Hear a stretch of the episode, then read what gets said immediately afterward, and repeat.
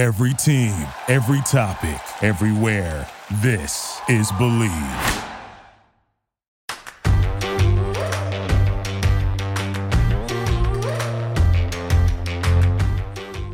And welcome to the Tracy Sandler Show brought to you by FIVO. I am your host, Tracy Sandler, and I really could not be more excited about today's guest, NBC Sports, Peter King, joining us today.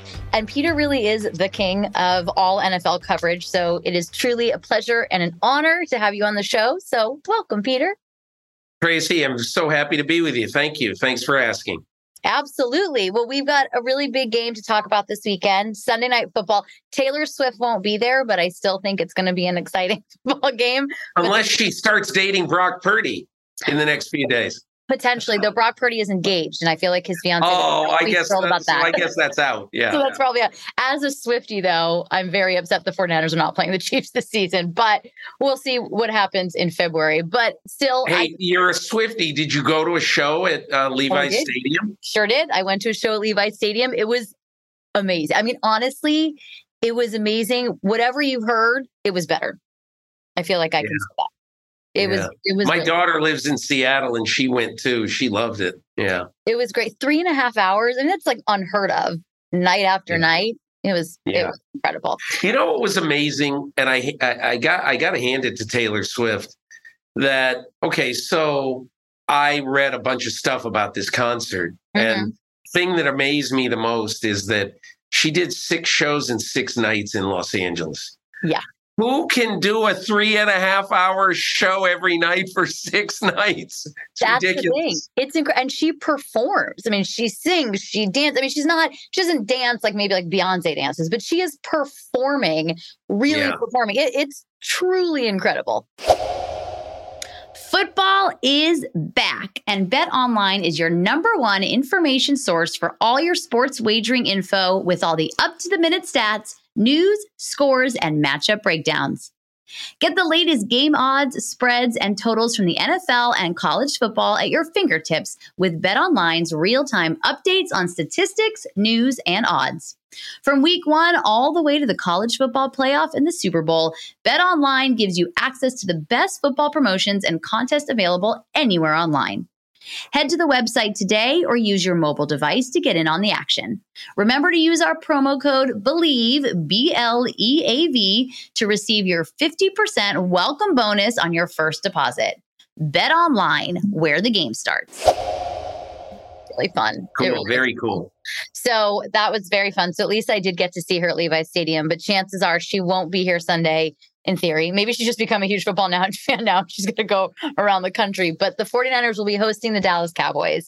This is a big game for both of these teams. The 49ers, one of two only undefeated teams left in the league. But I don't think it's an exaggeration to say, or even close to one, that the Cowboys are the biggest test that they've had so far. I think the Cowboys, the Niners, the Eagles are probably the best teams in the NFC right now.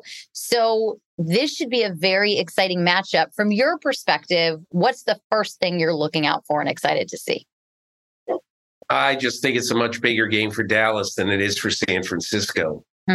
I just think in the last two meetings between these teams, Dallas has come up woefully short in the big play department. Mm-hmm. If you mm-hmm. look back two years ago at the end of the game in Arlington, Texas, in the playoffs, uh, you see that Dak Prescott, I'm not saying he lost track of time. I think he thought he could uh, scramble for a big gain, get up, spike the ball, whatever. But whatever he thought, he didn't do. Mm-hmm. And that's uh, that's that's uh, uh, a pockmark on on Dak right there, and obviously on Mike McCarthy too. And then last year, you know, honestly, Tracy, when I think back to that game, which I covered, I mm-hmm. think back to, I think there was about two minutes and 50 seconds left in the game. Cowboys got the ball first and 10. They got to drive the length of the field to try to try, try to tie the game or, or win it late. And they go three and out. Mm-hmm. They have zero positive plays. Dak gets sacked he miss he misses not a wide open, but an open enough Michael Gallup up the right seam. Mm-hmm. And 48 seconds later, they got to punt the ball. And I remember writing after that game, I said, those are 48 seconds that Jerry Jones will never get back. Mm-hmm. And they had a golden opportunity that day to beat the big bad 49ers and they didn't do it. So that's two years in a row they've had epic fails and that they've scored in the teens and and haven't been this all powerful offense. So mm-hmm. I think this is an important game for Dak Prescott, but it's also a very important game for Mike McCarthy uh, because he took over the play calling. No one in Dallas will say it, but I believe that game, and particularly the the end of that game, mm-hmm. cost Kellen Moore his job. Mm-hmm. And so uh, Mike McCarthy now gets to do it the way he wants to do it. I had a talk with him about three weeks ago, two weeks ago, and we were talking about him taking over this job. And he said, basically, I just let too many things that I wanted to do get away from me. So I decided that I was going to take them back. And you know, I talked to Jerry Jones in training camp, and he said when when Mike McCarthy got this job, you know, whatever two and a half years ago, when I whatever it is, I wanted him to be the play caller. I wanted him to be the play designer. He didn't want to do it because at the time we were going along pretty good with Kellen Moore. So out of respect for him, I said, okay. But he said it's time and we need to get the full Mike McCarthy now. A lot of people will say, well, be careful what you wish for, the full Mike McCarthy. But I think this is a huge test for the Cowboys. And I honestly think if they come up short, and I mean, don't play very well and don't get a lot going on offense, it's going to be hard on both Dak Prescott and Mike McCarthy in the coming weeks. Uh, they they've got to they've got to show out on Sunday night. Well, it's interesting, like what you said, be careful what you wish for. But, you know, with Mike McCarthy, it's like the blessing and the curse. Okay, now it's it's me and it's on me and I get to do it my way. But then if it doesn't work, it's on me and I've done it my way and it, it doesn't work. So when you look at the coming weeks, if they are to come up short, this might be a ridiculous question because of where Dallas is and, and where they've gone the last couple of years, but does Mike McCarthy start to become on the hot seat sooner rather than later? I doubt it. I mean, the Cowboys are good. They're going to have a good season. They're going to make the playoffs. I would be very surprised if Jerry Jones hit the panic button and fired Mike McCarthy, especially if a third consecutive season ended in a playoff berth. Mm-hmm. Uh, it it just doesn't make a lot of sense to me. But you know, look, you can't tell what's going to happen. Who yeah. thought that four games into this season we'd be firing Matt Eberflus and saying that the Chicago Bears are the biggest disaster in recent NFL history. Mm-hmm. I, and you know that's probably going too far, but they're a disaster. They are. I don't so know if it's going too far. Pretty bad. yeah, yeah. You don't you don't really know, and that's why I think you just have to let it play out a little bit. Mm-hmm. I'd be mm-hmm. surprised if McCarthy got on the hot seat this year.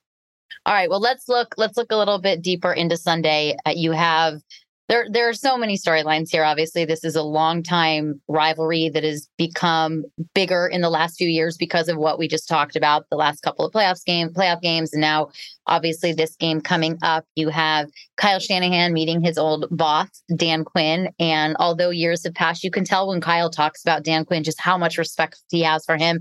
And that Dallas defense has been incredible. I mean no one cares about my fantasy football team, but my two wins are directly thanks to the Dallas defense. So this Dallas defense has been pretty incredible, but it goes up against a pretty big defense or pretty great defense in San Francisco. What are you looking to see here against, you know, in, in this team? And what does this Dallas defense have to do to stop this juggernaut of a 49ers offense, especially when Christian McCaffrey? See, I think last week when I was watching, I watched a big chunk of the Niners game. I, I've one of the teams I find myself fascinated with this year is the Arizona Cardinals. I mean, I thought Arizona and Houston coming into this year were going to end up the two worst teams in the league. And wow, I'm really impressed with both of them. But so I watched a lot of the game. And the one thing about about uh, you know about about Christian McCaffrey that continues to I don't even want to say amaze me, but do you remember Tracy when this trade was made 11 months ago? Mm-hmm. Trading him for a two, a three, a four, and a 5 mm-hmm. And you know, your first thought is, "Holy cow! This is a guy basically missed half of the previous two years with injury." And are you sure you want to trade that much for him and all that? Well, you know, obviously he has not missed a football game since whatever it is 19 games, whatever, 20, including the playoffs. And he hasn't missed a single game.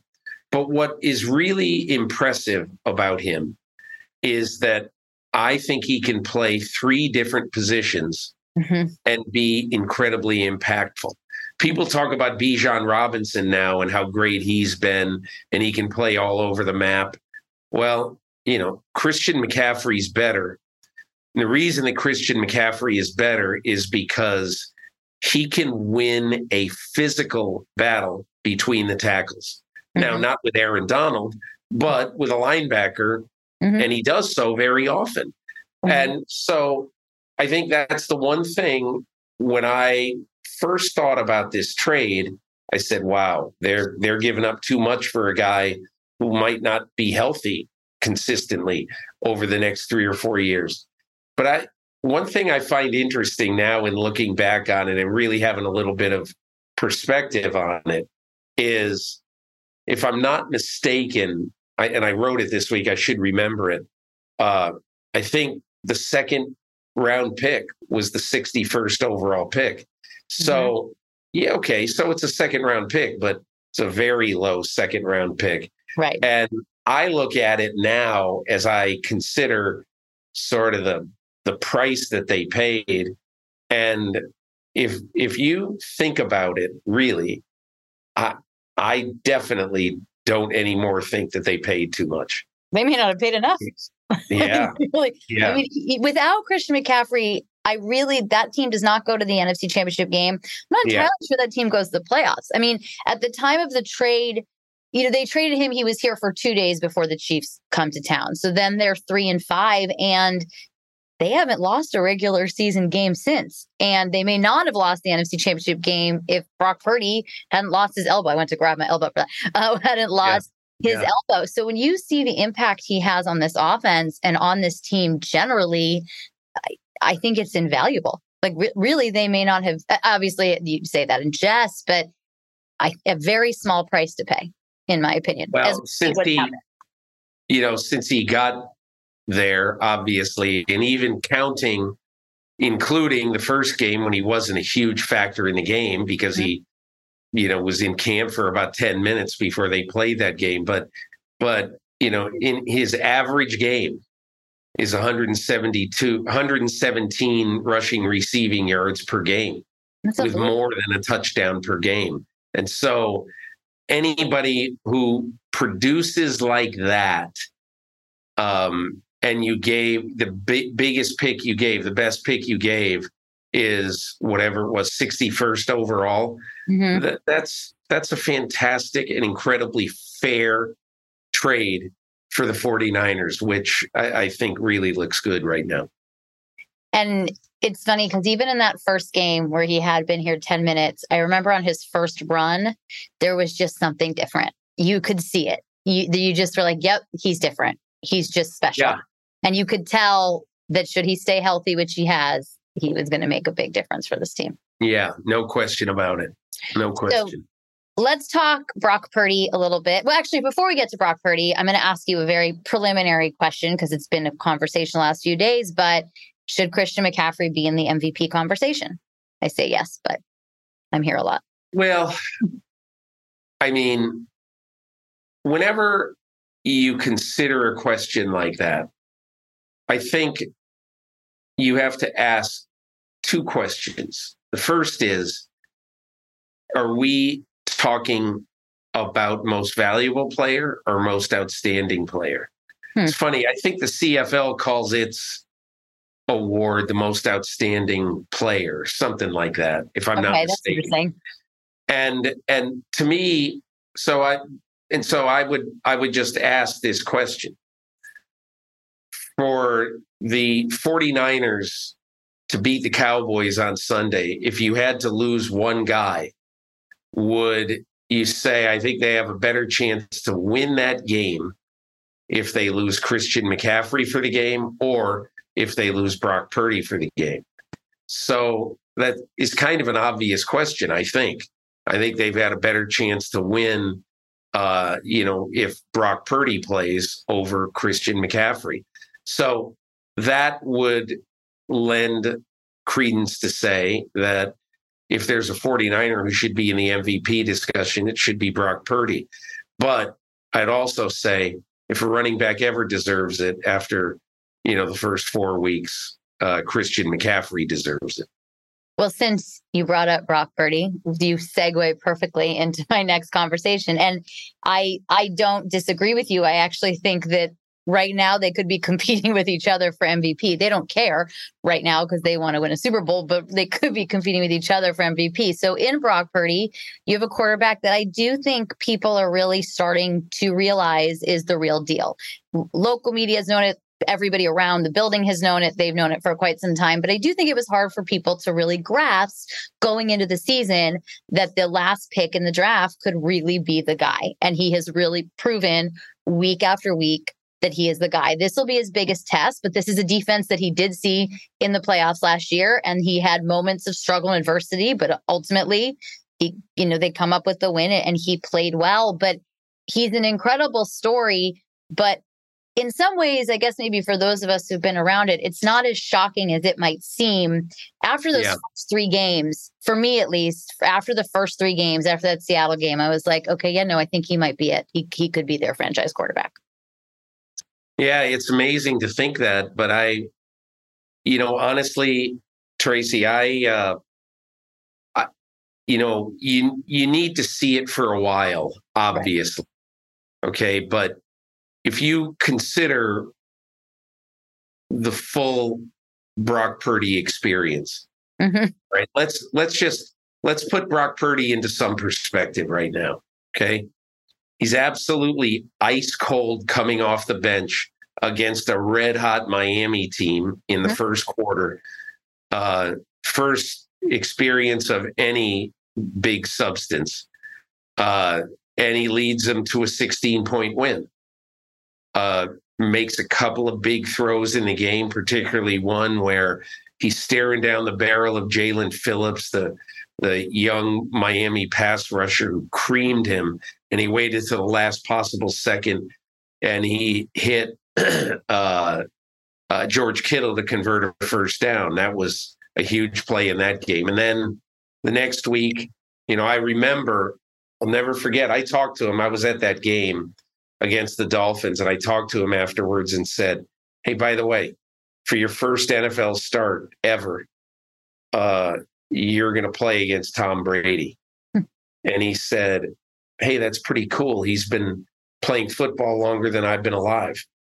And uh, so, and that's just, I think that's who he is. Like, hey, pretty cool. Mm-hmm. And I think deep down in his mind, it's not like he's saying, oh, pretty cool. Well, he's got to play me too. Right. It, it isn't quite that. He doesn't feel that way. But I think the way he does feel is, hey, that's cool. But I'm not really going to think about that. That's not going to help me win. And then, you know, goes to Seattle, wins that game. Uh, you know, and they they played that close game against the Raiders late. But anyway, you know, the the last he plays six games, three quarters of or more of six games, mm-hmm. wins them all. Mm-hmm. Then obviously, you know, they go to the playoffs and they beat Seattle, they beat Dallas, uh, and he gets hurt early in the Philly game, and so he's gone and the season's over. But I, I, I run down that list because you know what I've been saying early in this season is I keep hearing all of this and I keep reading all this stuff and I keep looking at analytics. Uh, and even after the 49ers have scored 30 or more in every game uh, this season, mm-hmm. uh, it, you know, I keep hearing this. Well, you know, we'll see about Purdy. What do you want to see? Exactly. He's, he's played 12 games, three quarters or more of 12 NFL games. Mhm. He's won all 12. And his average margin of victory has to be like 15 points. Mhm. I, I don't know what it is, but it's it's you know he's been great and and okay so all right so how is he playing? Okay, here's how he is playing. You know he's completed seventy two percent of his passes, has not thrown an interception, has a rating. Uh, you know I think he's got the highest rating in the NFL, Mhm. and you know at some point at some point you've just got to be able to look at him and say there's no reason why he can't be a franchise quarterback. And he looks like one right now. The last thing I will say is I think one of the worst things that we do in sports media, Tracy, is we consign a player to his draft position. Yep, I totally we agree. never we never let him out of that, which I think is foolish. And in this case, I don't think a Brock Purdy is whatever number two seventy one. I forget what it, the overall pick was. Yeah, two seventy two. I just don't think of him like that. I think of him like he's a really good player who a lot of people overlooked, and people get overlooked all the time in the NFL. I can tell you 10 players right now who are big stars who were drafted after pick 100. So it, that's just, that's the way it goes. Puka Nacua, how come he was the 170th pick or whatever it was? Why? Why did everybody miss on him for four rounds, five rounds? You know, so these things happen, but judge him on how he plays, not on his draft position. Well, and Kyle Shanahan said that during training camp. He said, it does not matter where you were drafted. It matters what you do once you're there. And it's interesting, too, because the 49ers have done so well in the later rounds of the draft. Like George Kittle, Elijah Mitchell, Deommodore Lenoir. I mean, these are, I mean, Elijah, not a starter anymore, but starting caliber when he can stay healthy. I mean, these are good players that they have. They have Charvarius Ward. He didn't come in as a rookie, but he was an undrafted free agent. They had Emmanuel Moseley here for a long time, who was an undrafted free agent. These are starters. These are really good guys in the league. And it is amazing. Jauan Jennings, third in Jauan. I mean, this team counts on him. He's a seventh round pick. He's a seventh round pick who got cut, signed to the practice squad, and he, you know, he's now such a big part of this team. Ronnie Bell, the rookie out of Michigan. And of course, everybody knows I put my Michigan goggles on, but nonetheless, Ronnie Bell has made an impact and he's been really good. He's a seventh round pick. So you're right. We do consign people to their draft pick as if it matters. And what's also amazing about it is on the flip side, this thing is so interesting. We've seen so many draft picks picked so high, number one picks, number two, number three, who've never materialized to what everybody thought they were going to be.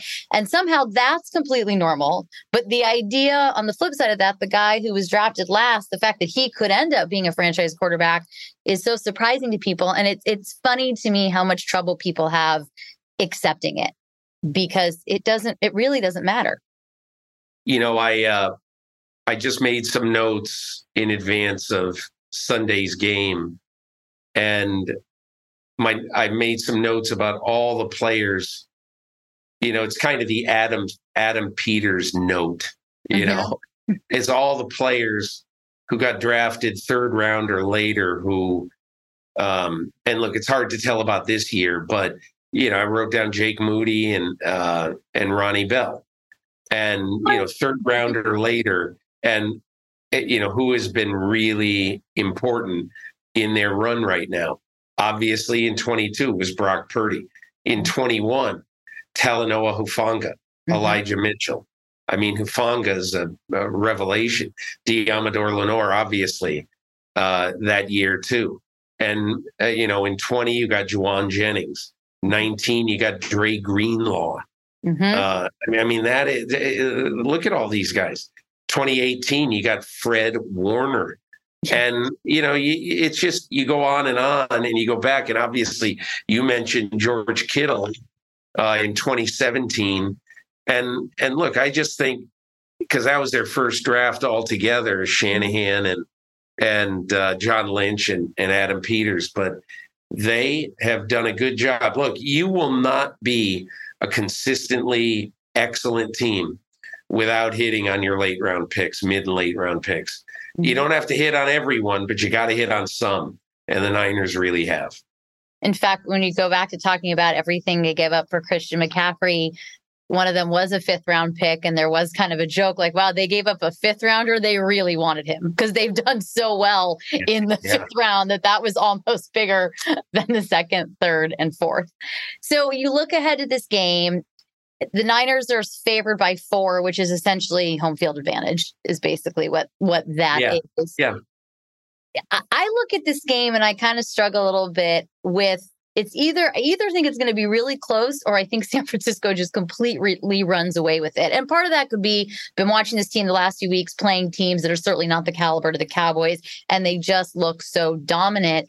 But I can't quite yet at this point in the week. I, oh, I do want to bring up an injury thing that came up on Wednesday just as an, an, aside, and granted, we're recording this Wednesday, it'll go live on Friday, so things could change. But Charvarius Ward not practicing, he was the only new one on the injury report, not practicing Wednesday with a heel issue. He was mm. dealing with a heel issue earlier. But it didn't keep him from playing. Now he's with the heel issue. So I think that's something to watch because the secondary is in a somewhat precarious position if you yeah. know those starters do go down or are not available to play. But let's assume whether he plays or not. Let's pretend he does. but where where do you see this game ending up, and, and what do you think is going to happen? I mean, I'm not asking for a crystal ball, but just in your expertise. Uh, I have a crystal ball. I've never made an incorrect prediction in my life. That's amazing. So, See, I knew yeah. I wanted to have you on the show. Great. um, I, I, you know, kind of the way I look at this game is, I think Dallas is going to try to play keep away. I think Dallas is going to try to play clock ball a little bit with this team. Um, I think the most important player for Dallas in this game, you know, we talked about Dak Prescott, how mm-hmm. this is a crucial game for him. But honestly, I think the most important game for the Cowboys is Tony, po- uh, most important player mm-hmm. uh, is Tony Pollard. And uh, you know, and, and, just the running game as a whole. And I'll tell you why. Because so the Cowboys let Ezekiel Elliott go, which I thought was the right move to make. They let Ezekiel Elliott go. They gave the job to Tony Pollard. I, I, I worry a little bit about Tony Pollard's ability to be. I think he's 17 or 18 carries a game this year. And he's always been one of those guys who you say, well, he, he's not really the workhorse type. Okay. And so I I but I think this is the kind of game where if the Cowboys need a guy to be a dominant player in this game, it's Tony Pollard because they don't want Dak Prescott to throw it 38 times. Right. Because that is going to make a pass rush against a weakened Dallas offensive line uh, against the great Bosa, against Arik Armstead, against Javon Hargrave. I mean, you want to be able to control the game. Okay. And my feeling about this game, honestly, is that if they don't control the game on the ground, I think they're they're going to, I think, I really think they're going to be in trouble if they can't control the game on the ground. So I, I view it as a, as Tony Pollard being really, really important. And I think from San Francisco's perspective, um, I wouldn't be all that concerned about the Dallas passing game, mm-hmm. but I would be concerned about a driven Dak Prescott because I think Prescott feels this deep down inside. And what he feels is uh, I the last two years in the playoffs, I haven't played well, mm-hmm. and I need to come up big in a game that is a big game, even though it's not in January or February. It is a very big game because we have to convince ourselves that we can beat the 49ers, that we can score on the 49ers. So that's the way I kind of look at it. If and if I'm the Niners, I'm just looking at it. Let's just play our game and not mm-hmm. turn it over. If we play our game and we don't turn it over, we're going to win this game. Yep. That's that's the way I look at it. I agree wholeheartedly. I think that is the key. I actually think for the 49ers, that's the key for them every week. This week and every week, if they play their game and they don't turn the ball over, there's they really can't be. I mean, they can be stopped, but you know what I'm saying. It's going to be hard to. Yeah, I mean, it, look, any team can lose. We just saw Miami lose by 28. We right. all thought Miami a week ago was the best team in football, and they got rolled in Buffalo. Any team can lose any week. The 49ers could lose. I mean, things can happen in this game. Absolutely. Dak hits CeeDee Lamb on a couple of big shots downfield. Dallas easily could win this game. Dallas is a really good team. Uh, Micah Parsons is hell on wheels, but I just think the 49ers do more things better, I think, than Dallas. I agree with that. I would agree with that. And what I have seen thus far, it should be a really, it should be a really good game. It's a big test for both teams. Sunday night football, and I agree. Even though it's not January or February, I think this team, this game really matters because come January, February, both teams will look back on this one, and it will have something to do with their mindset because these teams could very well meet each other again in the playoffs. Jerry Jones said it himself earlier this week that he thinks the 49ers are the most likely team to go in the Super Bowl, but he hopes they have to go through Dallas twice. So we shall see. Peter, thank you yep. so much for joining me. This was awesome. Hey, Tracy, listen, thanks a lot for asking. Uh, happy to be with you and uh, uh, good luck this weekend. Thank you. Where can everybody find you and your work? Uh, you can find me at NBCSports.com on Monday mornings. I write a column called Football Morning in America. Mm-hmm. It's if you're in Pacific time, that's good because you can read it. If you're a night owl, you can read it before you go to bed because it usually posts about 11:45 p.m. Pacific on Sunday night. So that's kind of what I do. Tracy, I used to work uh, a lot harder than I do right now. I'm really at the absolute total mail it in stage of my life now. So um, I'm just kidding. um, but uh, no, I. Uh, that's the only thing I do now, and I do the Peter King podcast, uh, and uh, I I try to be a little bit imaginative these days in what I'm doing. Uh, I went and covered Deion Sanders last week, which oh, fun. fun. Yeah, but uh, no, all is well and uh, having a fun year so far. So hopefully the fun continues. Well, thank you so much for being on. You guys, if you like what you heard, and I know you did, please make sure to give us a five star rating and a super positive review. You can find me at Tracy FGSN and on Instagram at Tracy Sandler. We are brought to you by FIVO. We are brought to you by Bet Online. And those are all my announcements for the day. Enjoy the game, and I'll talk to everybody next time. Bye, all.